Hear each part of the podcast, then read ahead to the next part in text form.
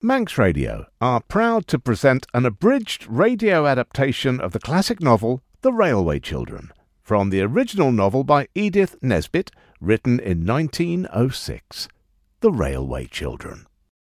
There was Roberta, known as Bobby, Peter, known as Peter, and Phyllis, sometimes known as Phil. They lived with their mother and father in a large red bricked front villa in the fashionable outskirts of London. The house had a small garden to the front and various panels of coloured glass in the front door, a patterned tiled passageway they called the hall, a bathroom with both hot and cold water, electric bells upstairs and downstairs, French windows to the rear garden, and a great deal of white paint throughout. They were not railway children at the beginning of the story. These were lucky children, always having what they wanted pretty clothes, good fires, a lovely nursery with heaps of toys and Mother Goose wallpaper.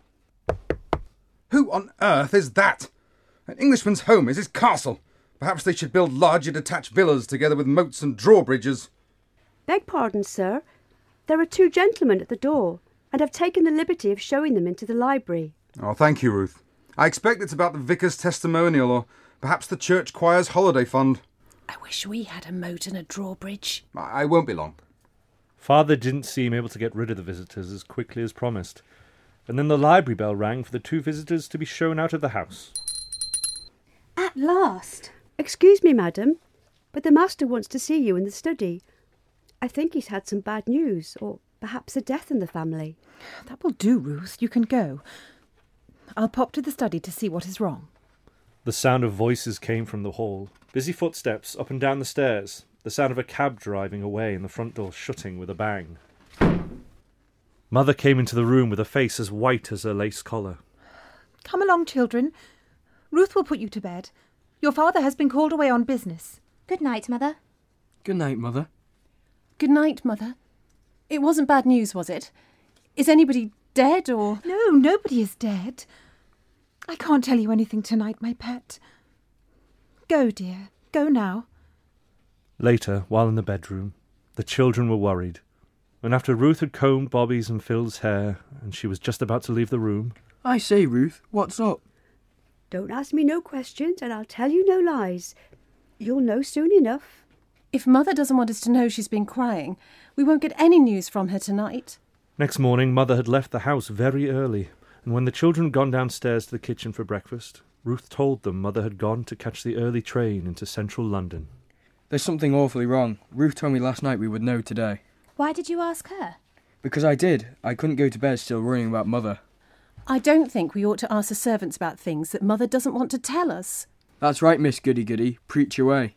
I'm not a goody goody. She is a goody goody, but I think she is right this time. Of course, she's always right in your opinion. Oh, don't. Don't let's be horrid to each other. I'm sure some dire calamity is happening. Don't. Don't let us make it worse. The children waited all day. It wasn't until seven o'clock in the evening when Mother finally got home, looking very tired and ill. Now, darlings, I want to tell you something.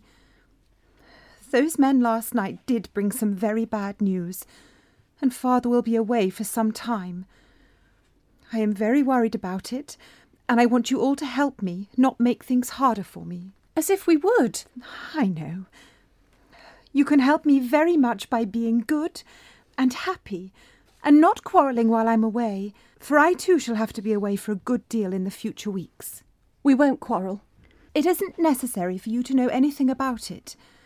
Oh, it's all about business, and, and you never understand business, do you? No. Is it something to do with government? For didn't father hold a government office? Yes. But now it's time for bed, my darlings. And don't you worry. It'll all come right in the end. and for a couple of weeks everything was horrid. Staff were released. Mother spent a lot of time in bed. Then one morning at breakfast, Now, my pets, everything is settled. We are going to leave this house and go and live in the country. Such a dear little white cottage. I know you'll love it. so the packing started, but not like the packing to go to the seaside. Tables, chairs, candlesticks, bedding, and saucepans were all loaded onto the horse drawn cart. Later, with all the packing now complete, the journey to their new home by train had started. Wake up, dears. We're here at the station, close to our new home. This was the first time they'd seen a railway line as part of the landscape, together with a small country station with lovely flower beds. This in the future was to become so much part of their lives, and as the lights of the guard van of the train they had arrived on disappeared along the line, Come along now, children. We've got to walk, I'm afraid. There aren't any cabs here. So they took through the rough road of the station, across many fields, opening and closing numerous gates, all following the cartman and his horse and cart. Walking up the hill towards a dark building that gradually came into view, with not a light on anywhere, and so unwelcoming. There's the cottage ahead, madam. Thank you, Carter. I wonder why she has all the shutters up. Who's she? The woman I've engaged to clean the place, to put the furniture straight and prepare us some supper. I wonder where Mrs. Vinny is. As the train was late, I imagine she's gone home. But she has the key. Ah, I should have left it under the doormat. People do round here. Ah, here it is, right enough. You got a candle?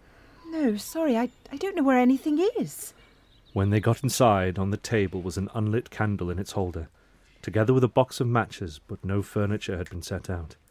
No curtains had been hung, and no fire burning in the hearth. The family started to unpack a few things, including more candles, and then they all settled down for a good night's sleep. Wake up, dears. Morning, Mother. Sorry we fell asleep, but perhaps you've noticed that we had started to set the table for breakfast. Thank you, Phil. But it doesn't matter. About the cups and saucers, I mean. I found another room, and it's like magic. Our meal was all set out last night by Mrs. Vinny with cold roast beef, bread, butter, cheese, and pie. Pie for breakfast? It isn't pigeon pie, it's an apple pie. There was also a note from Mrs. Vinny. Her son in law has broken his arm, so she had to go home early to look after him. She's coming back this morning at ten. The day passed with unpacking and arranging things. There, that'll do for today. I'm going to lie down for an hour. What shall we do? Let's find the garden. No, that can wait. Something much more exciting. Let's go down to the railway now. We can look at the track over the white wooden fence at the bottom of that field. Suddenly, from in the tunnel was a rumbling noise, and then from the dark mouth of the tunnel, in the very next moment, was a shriek and a snort. A train rushed out of the tunnel, slid past them with a rush they felt. Oh, It was like a great dragon tearing by. Did you feel it fan us with its hot wings? I suppose a dragon's lair might look very much like that tunnel from the outside. I never thought we would ever get as near to a moving train as this. It's the most ripping sport. Better than toy engines, isn't it? I don't know, but it's different. It seems so odd to see all of the train. It's awfully tall, isn't it? We usually see them cut in half by platforms in stations. I wonder if that train is going to London. London is where father is. The railway children gradually gave the trains names. The 9.15 was called the Green Dragon, and the 10.07 was the Worm of Wantley. And the Midnight Express, which they heard from their beds, was named the Fearsome Fly by Night. It was on the Green Dragon that the old gentleman travelled. The green dragon is going to where father is. If it were a real dragon, we could stop it and ask it to take our love to him. Dragons don't carry people's love. They would be above all that. Yes, they do. If you tame them first, they fetch and carry, like tame spaniels and feed out of your hand. I wonder why father never writes to us. Mother says he's been too busy, but she said he will write soon. Let's all wave to the green dragon when it goes by, and if it's a magic dragon, it will understand and take our love to father. So when the train came rushing out of the tunnel, the three children waved their handkerchiefs, and out of the first class carriage a hand waved back. After that it became the custom to wave to the 9.15 every day, and they hoped that the old gentleman that waved back knew father, and hoped he would pass on their love to him over a business meeting. Telling him how his children waved their love every day, wet or dry. Meanwhile, back in the cottage, mother, busy writing, soon paid off. Hooray, hooray! Here's a sensible editor. He's taken one of my stories, and here's the proof of it. Whenever an editor was sensible, the children had buns for tea. One day Peter went into the village to buy buns with funds that had just been sent from another sensible editor when he met Perks. Good morning. Good morning. I'm going to buy buns for tea. I thought you were all so poor. So we are, but we always have buns for tea. whenever Mother sells a story or a poem or anything. Oh, so your mother writes stories then, does she? The most beautiful you have ever read. You ought to be proud having such a clever mother. Ah, well, I must be getting on. You give us a look in at the station whenever you feel so inclined. The children went down to the station often to see the trains and wave to the passengers. Country life settled down at the Three Chimneys, but with work and all the worry, the children didn't go down to wave at the Green Dragon, even though the old gentleman was ready to wave back with his newspaper. The next day there was only Peter at the white fence with a sign written on white sheet saying, Look out at the station. And when the train had puffed to a halt at the platform,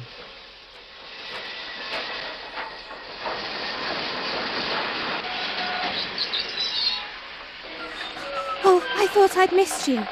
My bootlaces would keep coming undone as I ran. I fell over twice. Please take this damp letter. Please.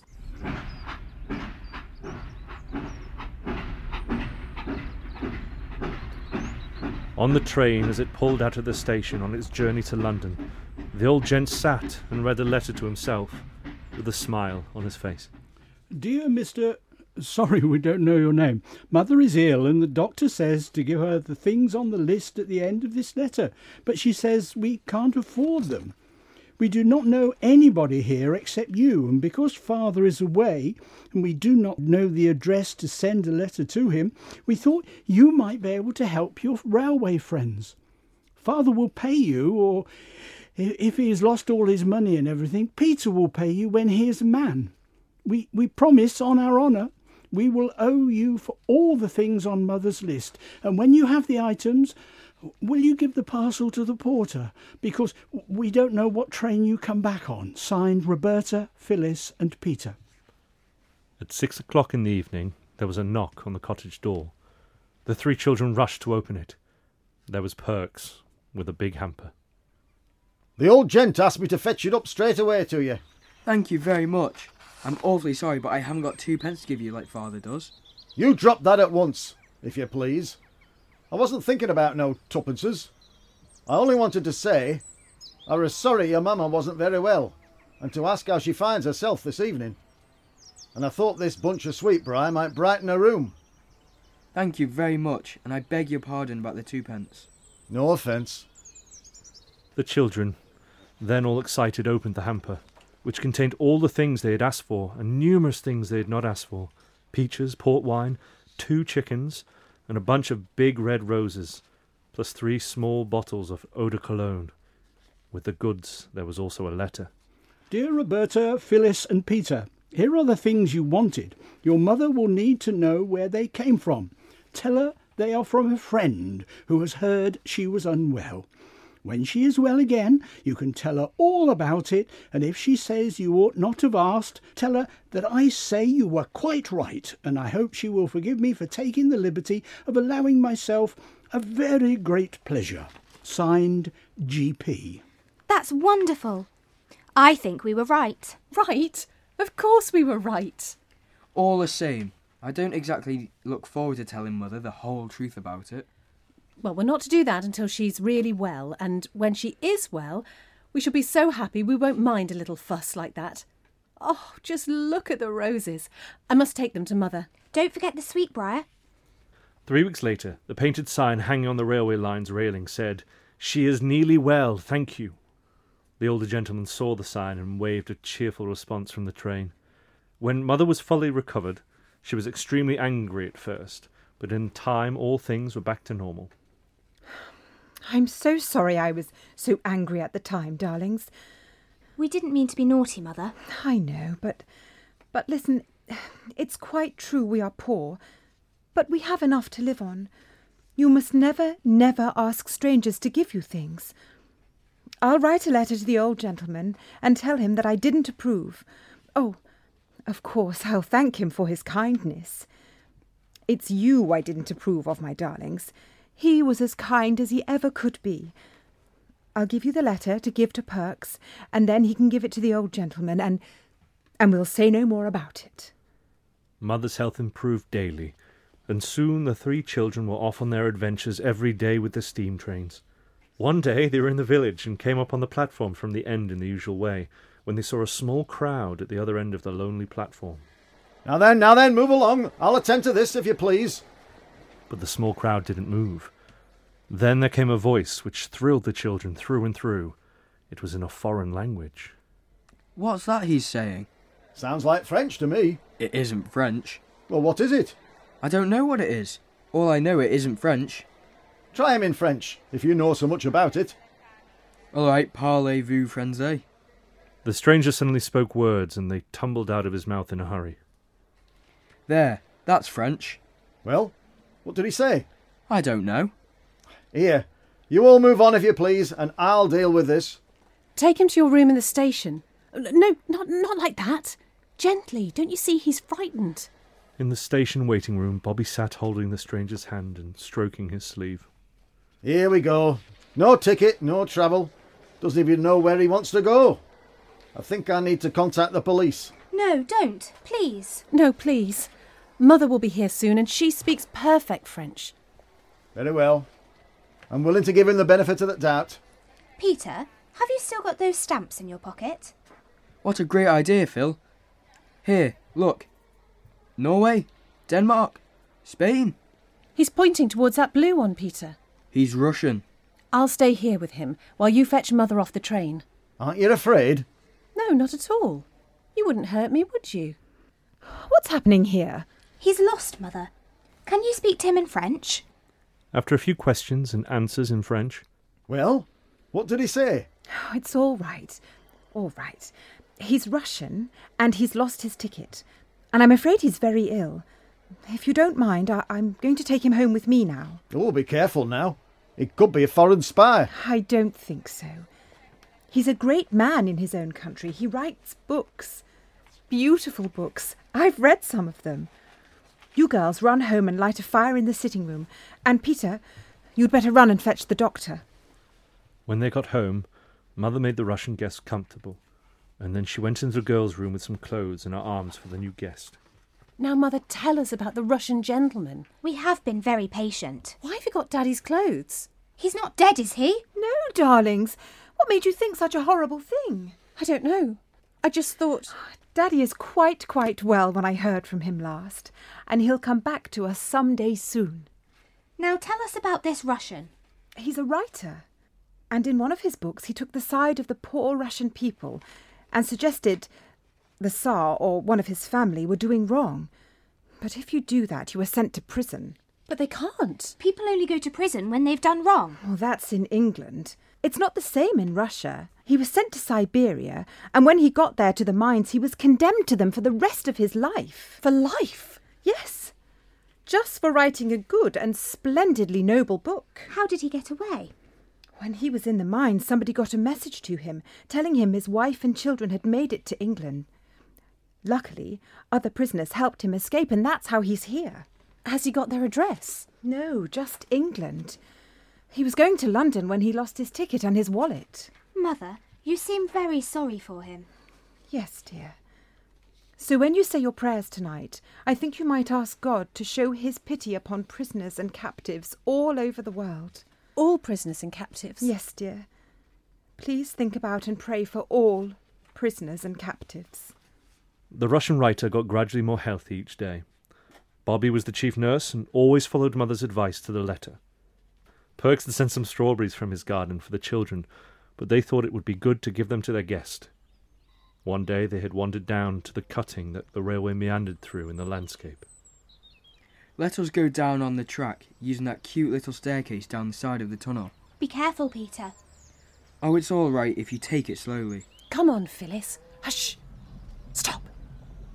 What's that? That was very odd noise indeed. It sounded like wind blowing through branches. It's stopped now. No, it's there again. Listen. It's getting louder. Look at that tree over there. It's moving. So are the others. It's like the woods in Macbeth. It's magic. I always knew this railway was enchanted. It's not magic. What is it? Oh, what is it? It's too much magic for me. Let's go home. It's all coming down. It's like when the coal goes in the cellar. Look. Wow, Look what a great mound of earth it's brought down onto the track. Yes, it's right up across both tracks. That will take some sweeping away. Yes, yes. Hey, the 1129 down hasn't gone yet. We must let them know at the station, or there'll be a frightful accident. Let's run to the station. Come back, Bobby. There's not enough time. If we had anything red, we could go down onto the track and wave it. We could wave anyway. But they'll think it's just as waving as normal. Let's go down now. I'm coming. I'm so hot, I thought it was going to be cold. I wish I hadn't put on my. Our petticoats! They're red, let's take them off. You're not going to tear them. Shut up, Phil. It's all right, Peter. You can tear them a little bit. We must stop that train. There. Now we've got six flags and we've only got seven minutes. Let's get into position. I bet your watch is wrong. No. Listen. Look. White smoke and that rumbling sound of a train. Stand firm and wave like mad. They won't see us. They won't see us. It's no good. Keep back, Bobby. Not yet. No, not yet. Bobby, move. Not yet. Bobby! Stop! Stop! Stop! Stop!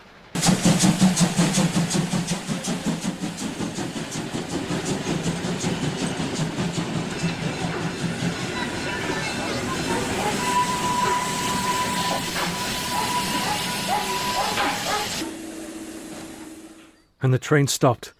Luckily, just in time, as Bobby had fainted and was laid across the track. I believe that's how people look when they are dead. Stop it, Phyllis. The three children were then taken back to the station as heroes. You'll hear from the company about this, I expect. Oh, stop it. I just want to go home. It was lucky we put on our red flannel petticoats. And it was us, us three, that saved all the passengers from a certain rail disaster. Life carried on at Three Chimneys. Mother was still writing her stories, and Bobby was helping the Russian recover and started to teach him some English with short phrases like good morning and thank you. One day, a large official white envelope came, addressed to Peter, Roberta, and Phyllis, which they opened with great enthusiasm. Listen, Peter and Phil. Dear Sir and Ladies, it is proposed to make a small presentation to you in commemoration of your prompt and courageous action in warning the train and thus averting what must, humanely speaking, must have been a terrible accident. The presentation will take place at the station at three o'clock on the 30th inst. if this time and place will be convenient to you all. Yours faithfully, Jabez Inglewood, Secretary Great Northern and Southern Railway Company. Better send a reply. What shall we say? I know. Dear Mr. Jabez Inglewood, thank you very much. We did not want to be rewarded, but we only wanted to save the train. But we are glad you think so, and thank you very much. The time and place you say will be quite convenient to us. Thank you very much. Roberta, Phyllis, and Peter. P.S. Thank you very much. Perfect. Couldn't have done better myself. The day of the presentation arrived, and looking all neat and tidy, mother and the children went down to the station at the agreed time. There was a small crowd. At first, the district superintendent gave a long speech of welcome, and then the old gentleman got to his feet and said some nice things too. He then called the children one by one by their names and gave them a beautiful gold watch and chain each. These were engraved under the watchmaker's name with in grateful recognition of the courageous and prompt action which averted a railway accident 1905. Hey, your chance to make a speech now. Begin, ladies and gentlemen. Me?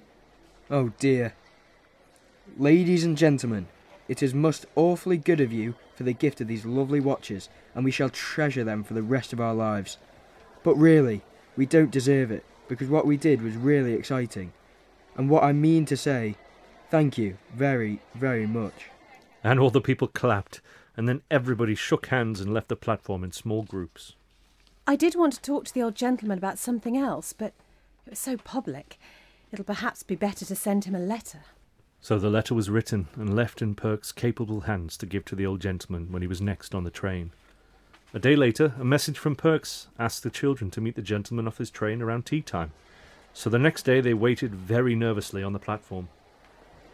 My heart's in my boots. He'll think we're idiots. He won't be far wrong. Hello, this is a very great pleasure. It was good of you to get out. Well, what is it? Oh, please. Yes? What I mean to say, Well, it's all very nice and kind. but I wish I might say something. why not say it? Say it, Bobby. Well, then.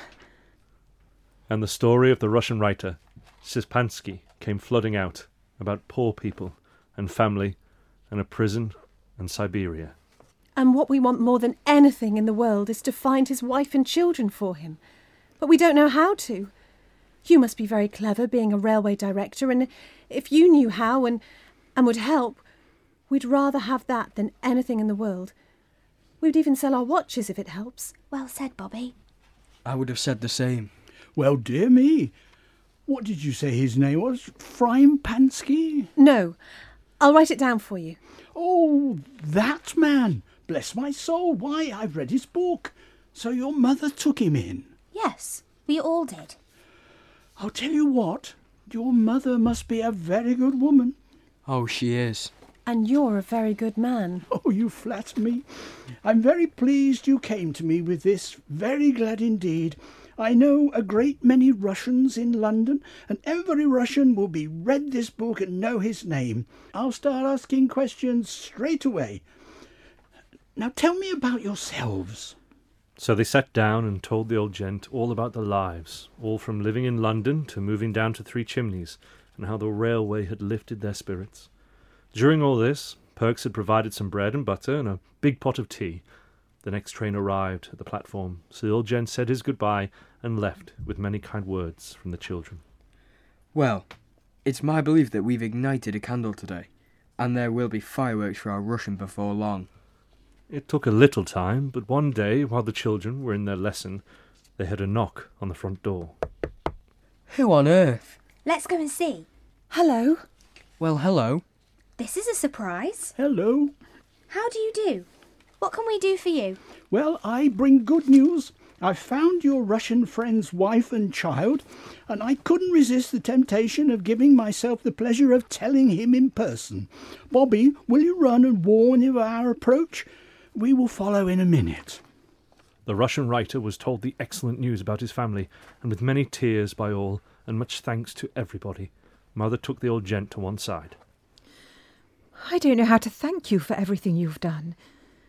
It has been a pleasure for me to see you again. We live a very quiet life here in the country and do not entertain very often. Madam, I consider myself very fortunate. You seem to be nothing but a very charming and gracious lady. The old gent thanked everybody, and with that, the Russian left the room to pack, and later they all saw him off to the station together with the old gent. He would continue on his journey home with the Russian by his side. The children carried on with life, and one day, again at the station, Hey, that's a very pretty brooch, Miss Bobby. Thank you, Perks. It was given to me by Mother on my birthday. Oh, have you had a birthday? Yes. When's your birthday, Mr. Perks? My birthday? Well, I give up keeping of my birthday afore you was born. You must have been born sometime.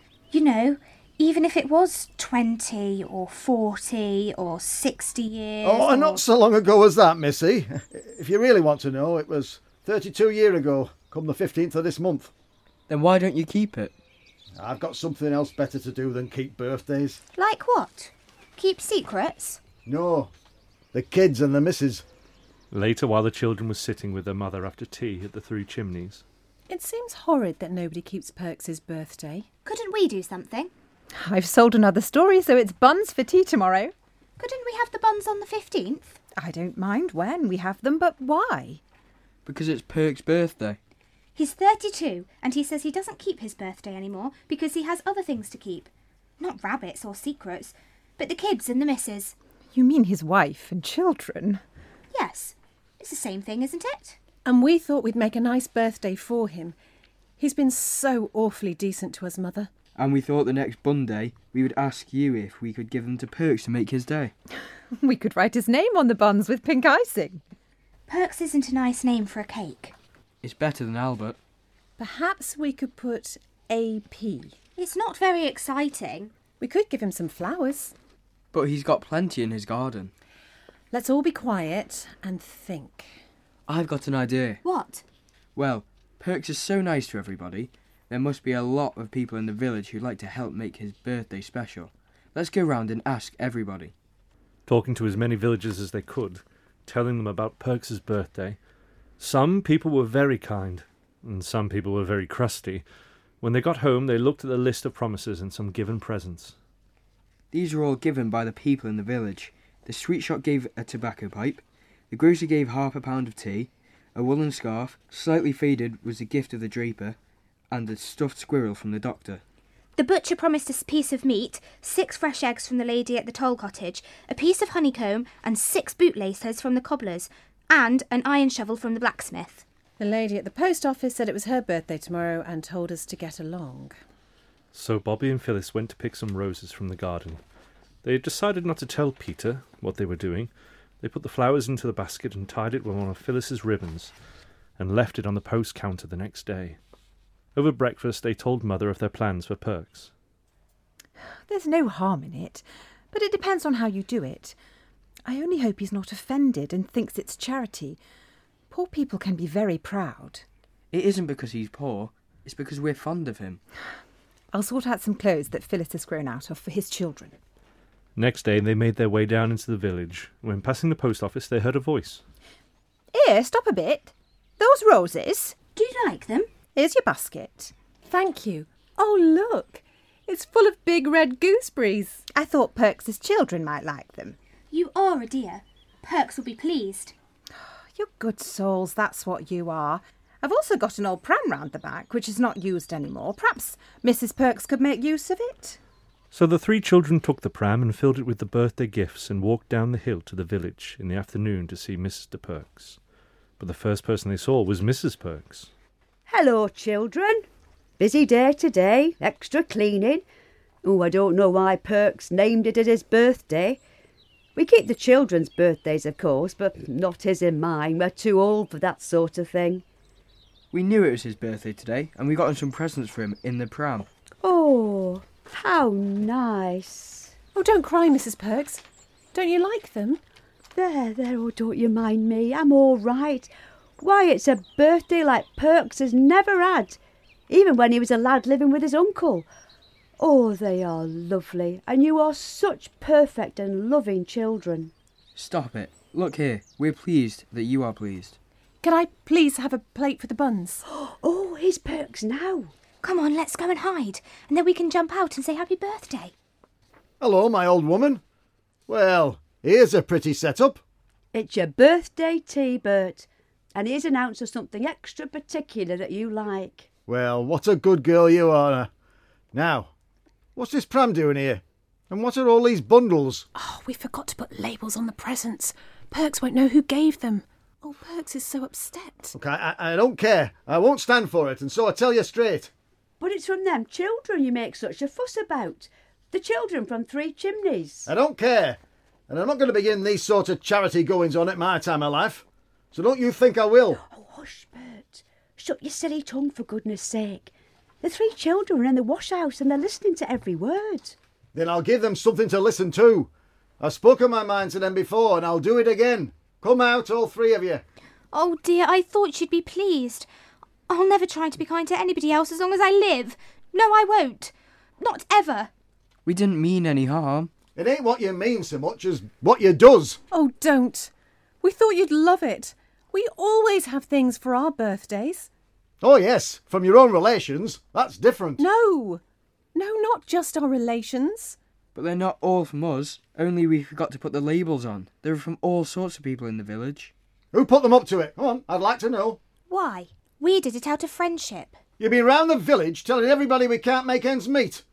Very much obliged, I'm sure. I don't doubt that you meant it kindly, but I'd rather not be acquainted with you any longer, if it's all the same to all of you. Look here, this is most awful. That's what I says. We'll go if you like. And you needn't be friends with us any more if you don't want, but We shall always be friends with you, however nasty you are to us. but before we go, let us show you the labels we wrote to put on all the presents. I don't want to see any labels. You are a very nasty man. At least let Bobby show you the labels that we wrote out. Well, go ahead.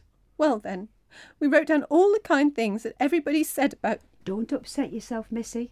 I know you meant it kindly, even if he doesn't. May I read the labels? Mother's first, some little clothes that Phyllis has grown too big for. We can't do much because we are poor ourselves. Oh well, well, well that's all right. Your ma's a born lady. We'll we'll keep the frocks, Nell. The pram, gooseberries, and sweets are from the lady at the post office. I can't send the pram back, Bert. Well, because, you know, and I won't, so don't you ask me. I'm not asking anything. Then the shovel. Mr. James the blacksmith made it for you especially. He said it's a pleasure to make a little trifle for a man who is so much respected in the village. Aye, James is a good enough chap. The bootlaces and the honey, they all came from men who all respected a man who always paid his way. And the butcher said the same. And everybody who gave said the same. Even the old gentleman gave a gold pound for you. And we thought you'd love to know how fond people are of you. I was never so unhappy in my life. Goodbye. I hope you'll forgive us some day. Stop, stop, stop. I take back every word I said. Nell, set the kettle on. We'll take the things back if you're unhappy with them. I'm not unhappy with them. I don't know, I don't know. As ever, I was better pleased, really. It's not the presents, even though they're all perfect, but it's the kind respect of the neighbours. That's worth having, eh, Nell? I think it's all worth having, and you have made a ridiculous fuss about nothing, Bert. No, I ain't. If a man didn't respect himself, no one would do it for him. But everybody respects you. They all said so. I knew you'd like it when you really understood. Oh, you'll you'll stay for tea. Mother returned again to writing her stories, and the children played happily. But after a few harsh words between the children about nothing and a silly one sided argument with a rake, Peter was laid up in bed for a few days with a cold. So the two girls went down to the village by themselves and dropped in on Perks. And how's the young gent? Better, thanks, but he's most frightfully bored. I came to ask if you have any magazines you could lend him. Magazines? Uh, that's just it. Ah, I've only just this last minute sent some up for Snigson's son, him that's just getting over pneumonia. But I've got lots of illustrated papers which have been left here. I'll just slip a bit of string around them for you to take up to him. That's perfect, Mr. Perks. Thank you. There's lots of pictures for him to look at, and he can also colour them in because I don't want them back. You're a dear. The two girls rushed home, and later in the bedroom, Bobby sat with some of the papers on her lap, and then a headline caught her eye. So now I know. End of the trial. Verdict.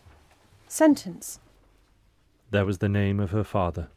The verdict was guilty, and the sentence was five years penal servitude. Oh, Daddy, it's not true. I don't believe it. You never did it. Never, never, never. Later, Bobby was sitting in the room upstairs by herself, with red eyes from crying, when Mother looked around the door. What's the matter, Bobby? Oh, Mother. Oh, Mother, I've seen the story about Father in the newspaper. Oh, Bobby. You don't believe it. You don't believe Daddy did it, do you? No! That's all right. It's not true. They've shut him in prison, but he's done nothing wrong. He's good and noble and honourable, and he belongs to us. We have to remember that when we think of him and be proud of him. And just wait and see. Why didn't you tell me? Are you going to tell the others? No! Why? Because. Exactly. So you understand why I didn't tell you. We two must help each other to be brave. Yes. Mother, will it make you more unhappy if you tell me all about it? I want to understand. You remember when those men came to talk to him?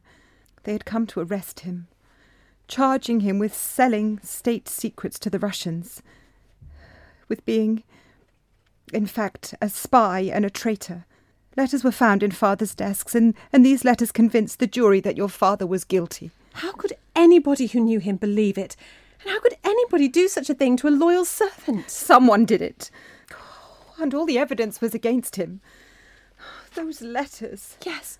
How did those letters get there? Someone put them there. And the real criminal who put them there is the person who was really guilty of the crime. Why don't you tell the lawyers or someone that it must have been someone I else? don't know. I don't know. The man under him was always jealous of your father, and Daddy never quite trusted him. Is there nothing we can do? Nobody will listen, darling. Nobody at all. Do you think I haven't tried? All we can do, you, I, and Father, is to be brave and patient. So Bobby decided to sit alone and write a letter to the old gentleman without Mother's knowledge, telling him all the things that she had told her about the story in the newspaper, and asking, as he helped with the Russian author, if he could find out anything about the wrong done to her father. She ended the letter saying she hoped the gentleman could help, but she would understand if he couldn't, then added, I remain your affectionately little friend, Bobby. Without the other children seeing, she managed to get out via the back door to smuggle the envelope to the station and hand it to Perks, returning back to the Three Chimneys again via the back door where Peter and Phil were waiting. Where have you been? Just out to get some fresh air. I hear there's to be a paper chase tomorrow. Who for? Pupils from the local grammar school. They usually run alongside the track at the beginning of the run. We could down to the cutting and look out for them, and if we don't see the runners, we could see the workmen still clearing away the last of the earth from the landslip. As they talked to the foreman, a pupil pushed by them and disappeared into the tunnel, dropping small slips of paper. Then suddenly about thirty school children passed them. Bobby and Phyllis counted them as they passed them, right down to the last one in the red jersey.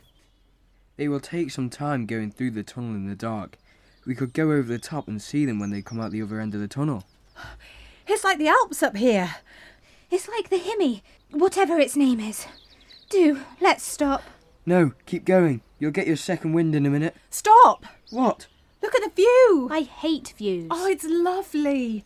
Like a scene out of one of Mother's poetry books. I love it. Worth the climb. Let's get on. At least it's all downhill now. Come on, Phil. We can sit on the parapet of the tunnel and see them as they pass. I bet they've gone a long time ago. Perhaps we could wait to see a train come out of the tunnel. It would be like a dragon exiting its lair. Oh, look there. Here comes a hare. Now for the hounds. There is a lot of them. Some seem very tired and slow. There, that's all.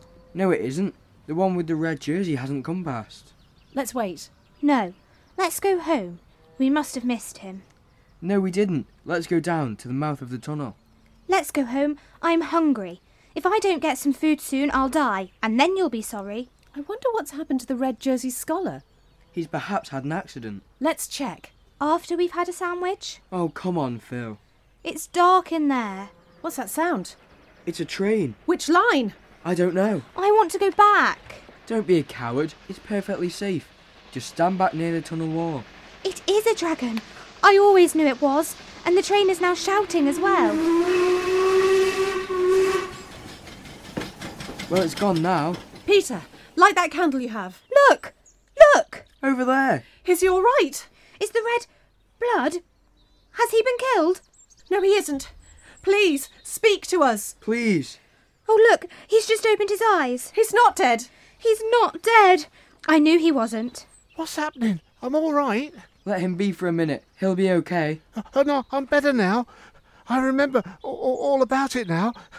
Oh, I think I've broken my leg. Did you tumble down? No, of course not. I'm not a kiddie.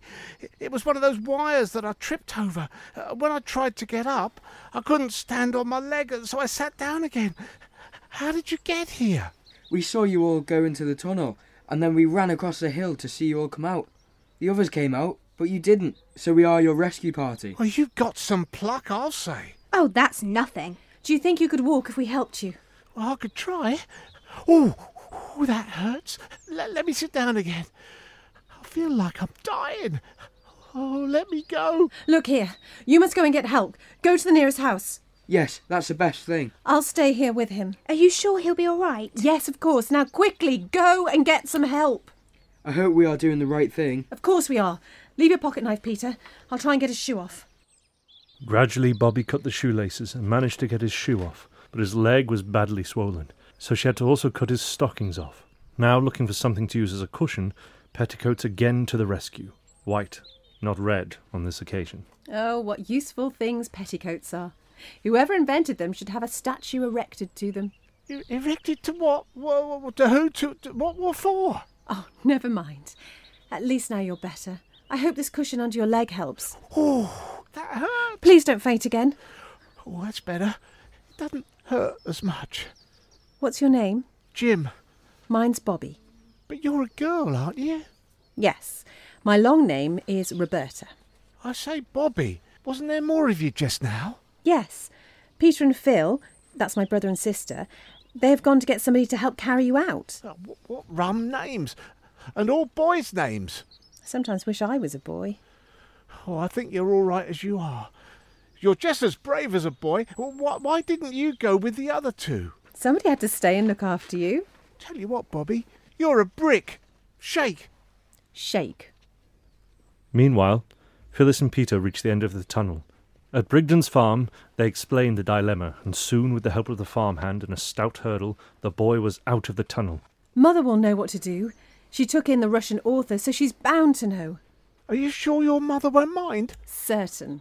So the small party set off across the fields with their patient swinging happily on a warm blanket, carried on a sturdy hurdle, when they reached the three chimneys. Oh, Mother, do come down. We found a hound in a red jersey in the tunnel and he's broken his leg. You ought to take him to the vet. I can't really have a lame dog here. He's not a dog, he's a boy. Oh, Mother, you will be nice to him. I told him you always help everybody. Oh, well, we must make the best of it. Here they are, Mother. His name's Jim. I'm glad you brought him here. Now, Jim, let's get you comfortable in a bed. Peter has gone to fetch the doctor. It, it will hurt, won't it? You won't think me a coward if I faint again. I really don't do it on purpose, and I don't want to give you all this trouble. Don't you worry.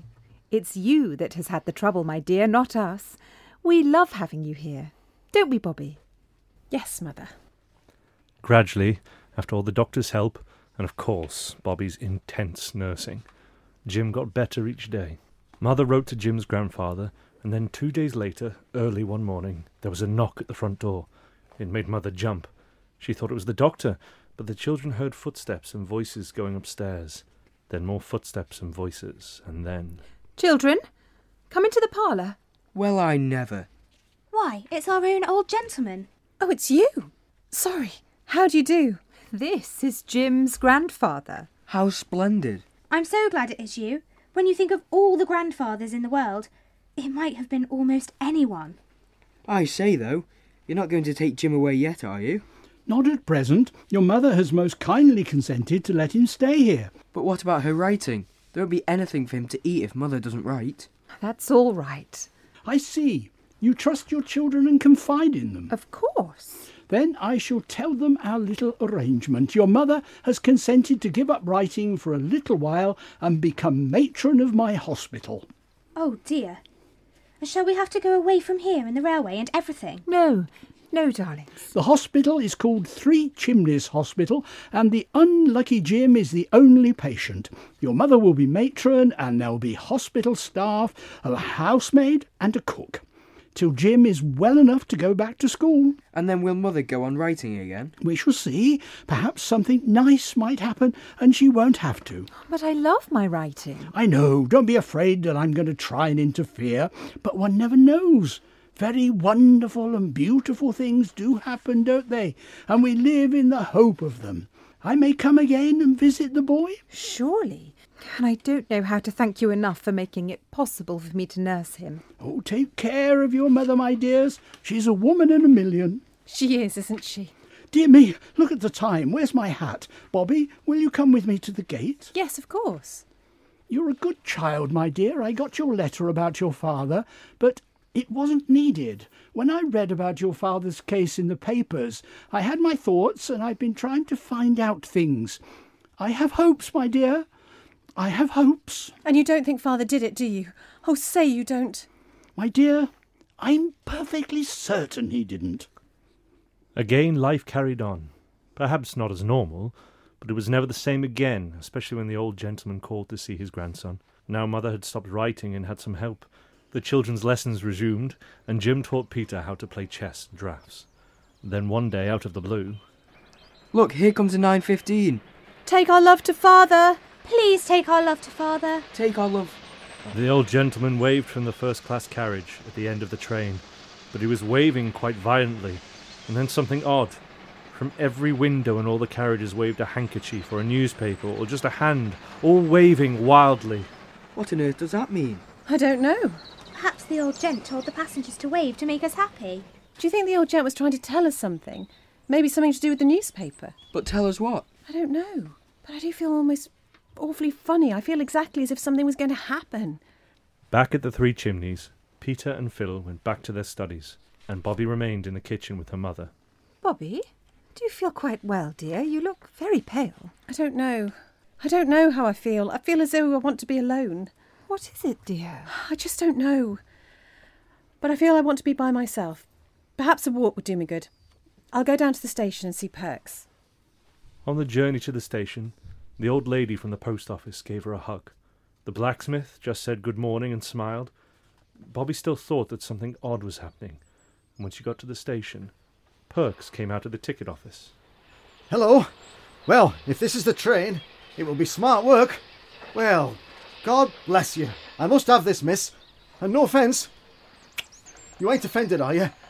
I ain't took too great a liberty, but on a day like this, No. No, but on a day like what? like this here, didn't I tell you I see it in the paper? Saw what in the paper? Everybody knew what was going to happen, but Bobby was in a happy dreamland. She had that vague, confused, expectant feeling that comes to one's heart in dreams. Most of the passengers got off the train, followed by a very happy farmer after day at the cattle market, and then Miss Peckett's cousin arrived for a visit, and then the third. Oh, my daddy! Oh, my daddy! I knew something wonderful was going to happen today, but I didn't think it was going to be this. Oh, my daddy! Oh, my daddy, you're here at last! Well, didn't your mother get my letter? There weren't any letters this morning. I... Daddy, is it really you? Yes, Bobby. They've caught the man who did it. Everyone now knows it wasn't me. I always knew it wasn't. We all knew me and Peter and Phil and Mother, of course, and the wonderful old gentleman. Yes, it's all his doing. Mother wrote to me and told me you'd found out. She also told me what you've been to her while I've been away. My own grown up little girl. For a short while they stopped to admire the view across the fields. Then they continued towards Three Chimneys. Bobby goes in quickly to break the news to Mother, while Father walks around the garden, waiting. Then slowly he walks to the kitchen door. Come in, Daddy. Please come in. Father! Father, is it really you? Yes, home at last. The three children all walked slowly away from the cottage towards their beloved railway. All of a sudden, there was no need for them to be in the Three Chimneys. Mother and father was all the cottage needed at the present time.